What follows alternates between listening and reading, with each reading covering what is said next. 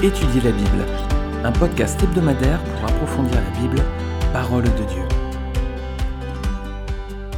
Bonjour à tous. Troisième et dernier épisode de notre série sur Juge 3, le calvinisme est-il biblique?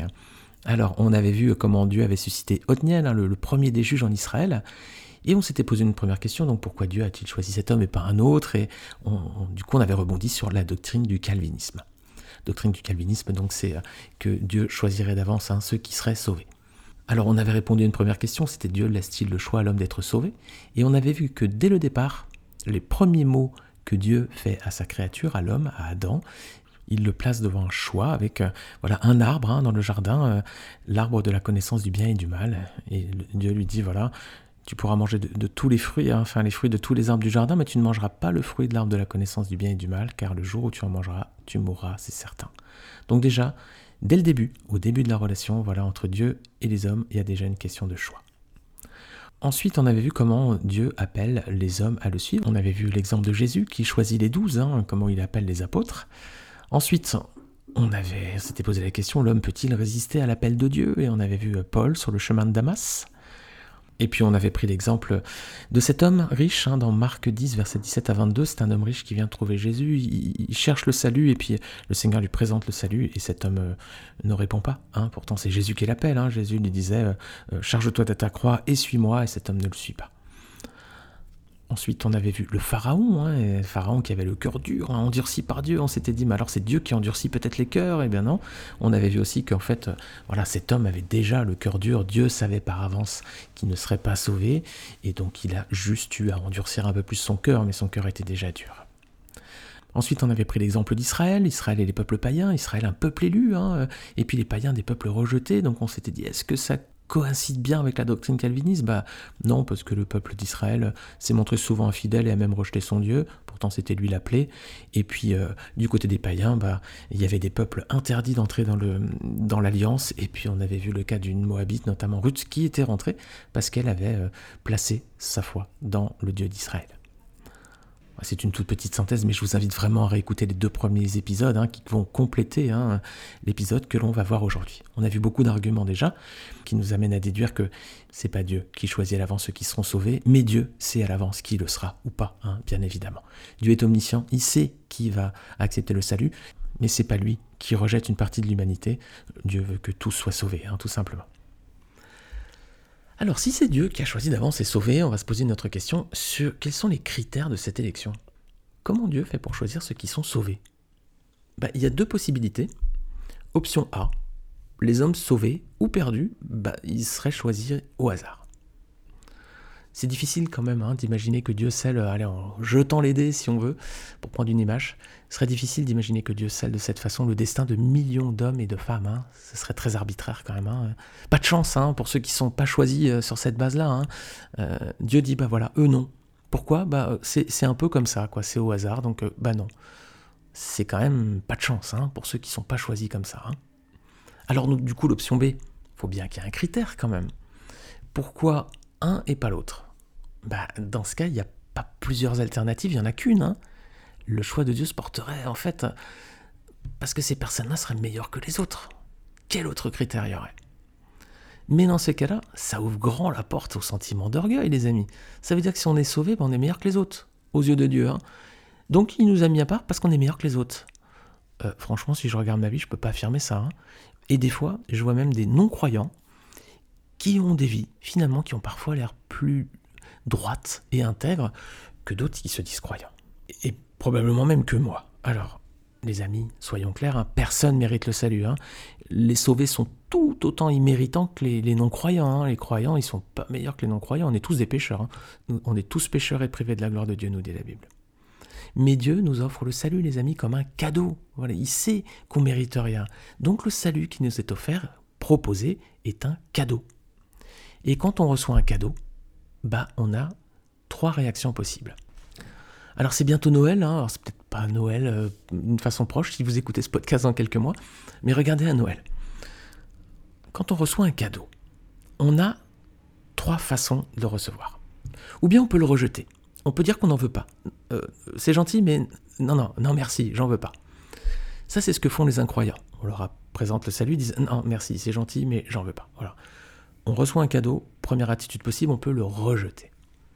Deuxième attitude possible, on peut faire semblant. On peut dire oui, je l'accepte. Et puis dès que la personne a de l'eau tournée, qu'est-ce qu'on fait? On va le mettre à la poubelle. Alors ça, c'est ce que font les non-croyants. Hein. Euh, par exemple, des fois, on évangélise, hein. les gens, ils font un petit peu semblant, puis dès qu'on est, ils sont partis, hop là. Ou alors, il y a des personnes qu'on voit des fois dans les églises, on a l'impression un peu qu'ils... Voilà, et puis, euh, par exemple, ils viennent parce qu'ils veulent se marier avec la jeune femme ou le jeune homme, et puis dès que le mariage est, est scellé, hop, euh, en général, on les voit qui disparaissent. Ça arrive très souvent. Heureusement, il y a des personnes qui ont été sauvées en faisant la connaissance d'un chrétien ou d'une chrétienne, et c'est mon cas. J'ai connu le, Seigneur euh, à travers mon épouse qui était chrétienne, et moi je ne l'étais pas encore euh, quand j'ai fait sa connaissance. Alors ça, c'est ce que font les non-croyants. Alors ça peut marcher devant les hommes, hein, parce que nous, on ne peut pas lire dans le cœur de chacun, hein, pas la science de Dieu pour ça, on n'est pas omniscient. Mais Dieu est un Dieu omniscient, lui, il sait déjà ce qu'il y a dans le cœur des hommes. Donc, un homme peut faire semblant, dire oui, j'accepte le cadeau, mais Dieu voit très bien ensuite que le cadeau finira à la poubelle. Donc première attitude, on peut rejeter, j'en veux pas. Deuxièmement, on peut faire semblant, mais finalement, poubelle. La troisième attitude, bah, c'est qu'on peut accepter ce cadeau et même l'accueillir avec joie. Voilà ce que font les croyants. C'est ceux qui, quand ils entendent le salut, ils l'acceptent et l'accueillent avec joie. Voilà, c'est ça l'attitude des personnes qui sont vraiment sauvées. Donc le salut, c'est un cadeau. Personne ne le mérite. Il y a trois attitudes possibles. Et la bonne attitude, vous l'avez compris, c'est de l'accepter et même de l'accueillir avec joie. Alors quand on a posé toutes ces questions et qu'on y a répondu, il y en a une autre qui surgit inévitablement, c'est alors est-ce que Dieu offre le salut à tous les hommes? Est-ce que vraiment tous les hommes peuvent être sauvés? Tous? Eh bien c'est ce que dit la Bible clairement les amis. On va regarder trois versets qui, l'affirment, hein, et puis en plus euh, il n'y a aucune autre interprétation possible, vous allez voir. Regardez, premier verset de Théronome 30, verset 19 à 20. J'en prends aujourd'hui à témoin contre vous le ciel et la terre. J'ai mis devant toi la vie et la mort, la bénédiction et la malédiction. Choisis la vie, afin de vivre, toi et ta descendance, en aimant l'Éternel ton Dieu, en lui obéissant et en t'attachant à lui. Alors qu'est-ce qu'il dit ce verset dans Deutéronome 30, verset 19 à 20 bah, Que l'homme est placé face à un choix que Dieu lui donne. Hein. C'est la vie ou la mort, hein, choisi entre les deux, la vie ou la mort, la bénédiction ou la malédiction. Et ça, c'est comme dans le Jardin d'Éden avec le fruit. Hein. Si ce n'était pas le cas, si Dieu avait écrit à l'avance le destin de chaque homme, pourquoi est-ce qu'il lui dirait ici, dans ce verset, de prendre une décision? J'en prends aujourd'hui à témoin contre vous le ciel et la terre. J'ai mis devant toi la vie et la mort, la bénédiction et la malédiction. Choisis la vie afin de vivre, toi et ta descendance, en aimant l'Éternel. Donc ici, il y a bien un choix que Dieu demande à l'homme de faire. Et on l'avait vu au tout début avec effectivement le Jardin d'Éden. Dès le début de la relation entre Dieu et l'homme, les premières paroles que Dieu lui adresse, c'est il lui demande de faire un choix, hein, dès le départ. Ensuite, deuxième verset, Jean 3,16. Ah, bien connu celui-ci, hein, mais vous ne le connaissez peut-être pas, vous n'êtes peut-être pas familier de, de la Bible. Jean 3,16, c'est Jésus qui parle, il dit En effet, Dieu a tant aimé le monde qu'il a donné son Fils unique, afin que quiconque croit en lui ne périsse pas, mais ait la vie éternelle. Alors que dit ce verset, les amis? Il dit que quiconque croit en Jésus ne périra pas, mais aura la vie éternelle. C'est pas écrit ici en effet, Dieu a tant aimé le monde, qu'il a donné son Fils unique, afin que tous ceux que Dieu a choisis d'avance croient en lui ne périssent pas, mais aient la vie éternelle. Non, c'est bien écrit, afin que quiconque croit en lui ne périsse pas, mais ait la vie éternelle. Dieu, donc, veut que tous les hommes parviennent à la repentance et qu'ils soient sauvés, les amis. Et la mort de Christ sur la croix, c'est pour tous, pas pour ceux que Dieu a choisis d'avance, c'est quiconque. Alors, troisième verset, Regardez avec moi à présent 1 Timothée chapitre 2 versets 3 et 4. Oui, Dieu veut que tous les hommes parviennent à la repentance et qu'ils soient sauvés. Regardez 1 Timothée 2 versets 3 et 4. Voilà ce qui est bon et agréable devant Dieu notre Sauveur, lui qui désire que tous les hommes soient sauvés et parviennent à la connaissance de la vérité. Alors, qu'est-ce qu'il désire selon ce verset? Que tous les hommes soient sauvés et parviennent à la connaissance de la vérité. Pas quelques-uns qui ont été choisis d'avance, mais bien tous les hommes. La volonté de Dieu, c'est que tous les êtres humains, toute origine, toute race, on pourrait dire, toute culture, toute génération, parviennent au salut à travers le sacrifice de ton Fils Jésus sur la croix. Sinon, ça voudrait dire que Jésus est mort seulement pour une partie de l'humanité. Hein. Et ça, c'est pas du tout le message de la Bible, les amis. La Bible ne dit pas que Dieu aurait écarté arbitrairement certains de la grâce, Le salut est pour tous à travers le sacrifice et la mort de Christ. Et puis, les amis, honnêtement, comment on pourrait concevoir un Dieu qui est bon, un Dieu d'amour, qui donnerait la vie à des millions d'âmes pour en envoyer ensuite certains en enfer sans même qu'elles aient le choix? Ces âmes, qu'est-ce qu'elles ont demandé? Elles n'ont pas demandé à vivre, elles n'ont pas demandé à avoir été créées, hein.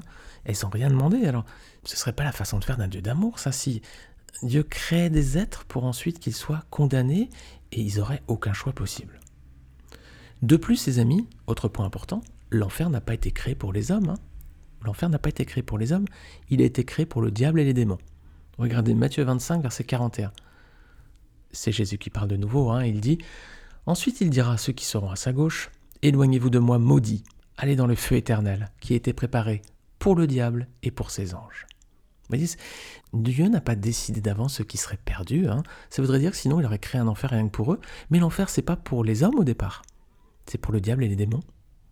Donc ce sont les hommes, parce qu'ils ont désobéi, parce qu'ils rejettent l'appel de Dieu, qui vont à présent, pour certains, finir en enfer comme destination éternelle. Mais ce n'était pas la volonté de Dieu au départ, parce que Dieu n'a pas fait l'enfer pour eux, c'était donc pour le diable et ses anges. Alors finalement, il faut qu'on réponde à cette question. Est-ce que la doctrine du calvinisme, de l'élection, hein, de la prédestination, est-ce que c'est une doctrine biblique? Bon, vous l'avez compris hein, à mes yeux, selon ma compréhension des Écritures, c'est clairement non.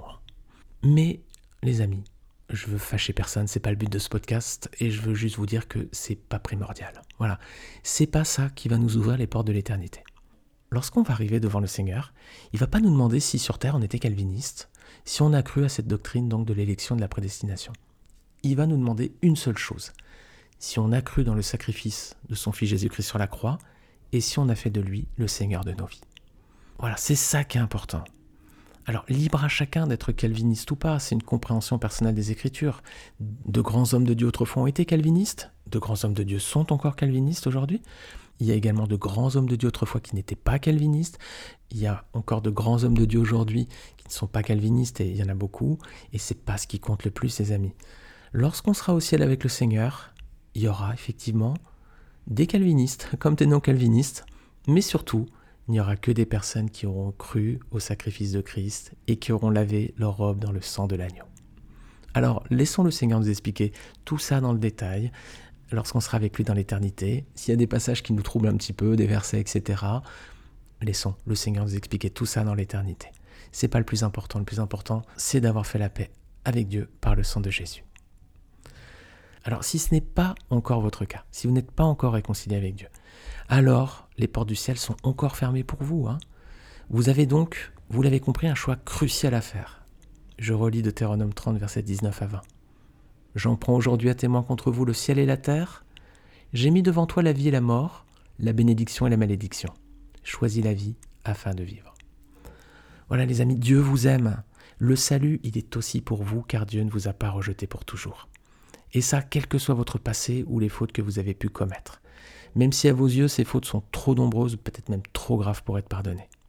Voilà ce que dit la Bible. Regardez, 1 Jean chapitre 1 verset 9. La parole de Dieu dit que si nous reconnaissons nos péchés, il est fidèle et juste pour nous les pardonner et pour nous purifier de tout mal. Vous pouvez donc, les amis, faire la paix aujourd'hui avec Dieu et être sauvés dès aujourd'hui de la perdition éternelle. Comment faire? Eh bien, la Bible nous le dit aussi, Romains 10, verset 9. Si tu reconnais publiquement de ta bouche que Jésus est le Seigneur, et si tu crois dans ton cœur que Dieu l'a ressuscité, tu seras sauvé. Voilà, c'est simple les amis. Hein. Dieu vous demande tout simplement de faire un choix, comme Adam dans le Jardin d'Éden. Vous avez un choix à faire entre la vie d'un côté ou la mort de l'autre, entre la bénédiction et la malédiction, entre le ciel et la condamnation éternelle. Quel choix ferez-vous les amis? Si vous choisissez la vie, vous savez comment faire pour être sauvé. Romains 10, verset 9. Si tu reconnais publiquement de ta bouche que Jésus est le Seigneur, et si tu crois dans ton cœur que Dieu l'a ressuscité, tu seras sauvé. Alors ne passez pas à côté du salut, les amis, ne passez pas à côté du salut offert pleinement par Dieu en Jésus-Christ. Ce salut est pour tous les hommes, il est aussi pour vous. Jésus en a payé le prix sur la croix. Amen. Amen. Alors c'était un podcast un petit peu plus long que d'habitude, vous avez vu, euh, traiter un sujet de fond hein, sur cette doctrine du, donc, du calvinisme, de la prédestination de l'élection. Encore une fois, je ne voulais choquer personne, c'est pas le but de l'étude. Hein. Euh, vous voyez juste euh, une lecture, une compréhension de la parole de Dieu, libre à vous hein, d'avoir cette compréhension calviniste. C'est pas pour ça qu'on ne sera pas des frères en Christ. Et puis surtout, laissons le Seigneur nous dire tout dans l'éternité. J'ai ma compréhension des textes et je respecte absolument ceux qui ont une autre compréhension. Simplement, de ma lecture, c'est pas ce que je vois dans la Bible. Voilà. Les amis, si cette étude vous a édifié, vous a exhorté, vous a encouragé, vous a peut-être même fait réfléchir, hein, ce que je vous invite à faire, c'est de partager ces études autour de vous. Si vous voyez qu'elles pourraient être intéressantes pour des frères et des sœurs en Christ ou pour d'autres personnes qui ne connaissent pas encore le Seigneur, n'hésitez pas à la partager autour de vous. C'est la parole de Dieu, c'est elle qui sauve, c'est certainement pas les mots que j'ai pu dire aujourd'hui. Le plus important, ce sont les versets de la Bible, ce sont les paroles même qui viennent de la bouche de Dieu. C'est ça, le plus important, c'est ça qui conduit au salut. Merci à tous, que le Seigneur vous bénisse et je vous dis à la semaine prochaine, Dieu voulant, pour un nouvel épisode. Salut à tous.